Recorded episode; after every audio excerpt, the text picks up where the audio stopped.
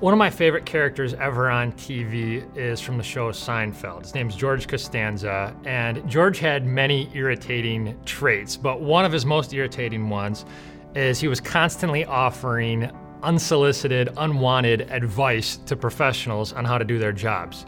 So he'd go up to a, a, TV executive or an actor and tell him an idea for a new plot line, or he'd go up to a professional baseball player and tell him how to better hit a baseball somehow, for some reason, he didn't realize how uh, annoying and unwanted that advice was. None of us likes to receive unwanted advice like that, but I wonder sometimes if our prayer lives don't look a little bit like that to God. And it isn't that uh, God doesn't want us to offer requests to Him. In fact, He encourages that and commands it. But it's important for us, for our own mental health, to make sure we understand who's in charge and, and why. Uh, sometimes our prayer lives look a little bit more like trying to bend God to get Him to hop on board and sell Him on our plan for our lives. That's not what prayer is supposed to be. Prayer is designed to be shaping our hearts to hop on board with God's plan for our lives. This is why the Apostle Paul writes in uh, Philippians 4 6, do not be anxious about anything, but in every situation, by prayer and petition, with thanksgiving, present your requests to God. Now, you might say, I've tried that. I've tried prayer. Uh, and I'm just as anxious as I've ever been. I'm just as stressed out as I've ever been. Well, maybe. But here's the thing are you doing it the right way? Are you praying with thanksgiving?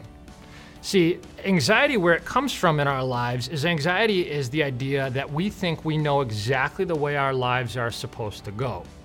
And whenever we perceive our lives to not be going that way, the distance between our ideal for our lives and the reality of our lives, that distance is directly proportional to our anxiety levels. But when you pray with thanksgiving, it changes things. When you pray with thanksgiving, what you're really doing is you're acknowledging, I'm not fit to run my own life. Only God alone, who's infinite in understanding all the possible outcomes and all the possible choices and all the possible details of life, He alone knows whether or not something will be a blessing and in my best interest. And because He's a loving and powerful God, if what I'm asking for is in my best interest, a loving God would not deny that. But if something truly is not in your best interest, a loving God should not supply it. Pray with thanksgiving, and I guarantee this will help calm some of the inevitable stressors of life.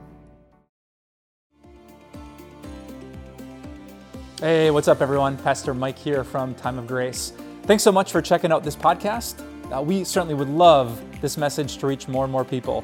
So if you wouldn't mind rating and reviewing this podcast, it would bring it to more people's eyes, and we pray this message into more people's hearts. Thanks for your support, and we'll talk to you soon.